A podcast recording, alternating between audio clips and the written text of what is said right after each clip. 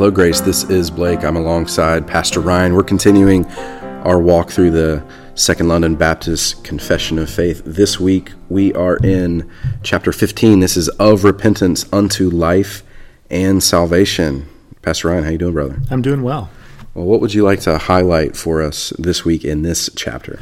Yeah, brother, I thought I might just give a, a nugget or a highlight from each of the paragraphs. You know, when a person reads this section, they may be struck with the first words of uh, the uh, the chapter because it says, "Such of the elect as are converted at riper years, having sometimes lived in the state of nature." And they may be thinking, "Well, what are what are the riper years?" Um, I think we've referred several times to that book that just came out, written by uh, Jim Renihan, who's really a scholar and an expert on our confession, entitled To the Judicious and Impartial Reader. He actually makes the argument that because the confession works together and fits together, we have to often read the confession as a whole document, and that the confession has already spoken to elect infants, and that what may be going on here in the time is that this phrase riper years should be as he says quote contrasts infants with those who are able to hear and believe the gospel um, mm. and that in, in one sense it doesn't have to be just an old person but that as the confession is read uh, as a whole that here you have some people who may be converted but later in their life mm-hmm. you know mm-hmm. they're not uh, infants or they're they're not even young children um, but they've they've um, lived for a period of, of time. The, the age, of course, is not given. So that's, that's a way to kind of think through this. Yeah, it's um, almost a, f- a surprising first yeah, sentence. Yeah, yeah, yeah. And there's a little bit of some history that he gives regarding how this differs from other confessions like it in the 1600s. Um, but paragraph two, I think, is a helpful statement. It reads this way Whereas there is none that doth good and sinneth not, and the best of men may, through the power and deceitfulness of their corruption dwelling in them, with the prevalency of temptation, fall into great sins and provocations. God hath in the covenant of grace mercifully provided that believers so sinning and falling be renewed through repentance unto salvation. Again, this is very pastoral because it reminds us that even great sins among Christ's people are forgiven. And in chapter 14 that we just talked about last time, there's reference to the covenant of grace. Here in chapter 15, there's reference to the covenant of grace. This takes us all the way back to chapter 7, where the covenant that God makes with people in Christ is referenced. But great sins are forgiven believers in this covenantal mm-hmm. transaction that we have with God in Christ.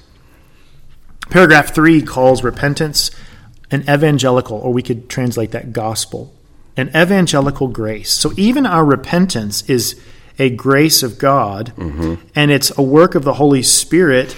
And then we get a description of it, right?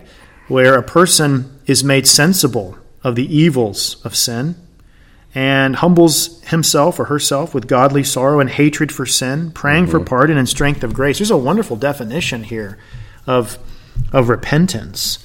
Um, yes, and you know this is chapter 15. Right before this is the chapter on saving faith. Yeah, that's and, good. And that's and that's purposeful. Yeah. So you would say, and the confession I think would say that faith precedes repentance. Yeah. Yeah.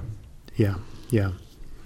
Um, and and in a sense, well, I, yeah, I, I would say faith faith and repentance sometimes go together like two sides of the same coin. But I also think when when you're repenting, you, you are having you're having faith or having a pre-existent faith in Christ, right? Right.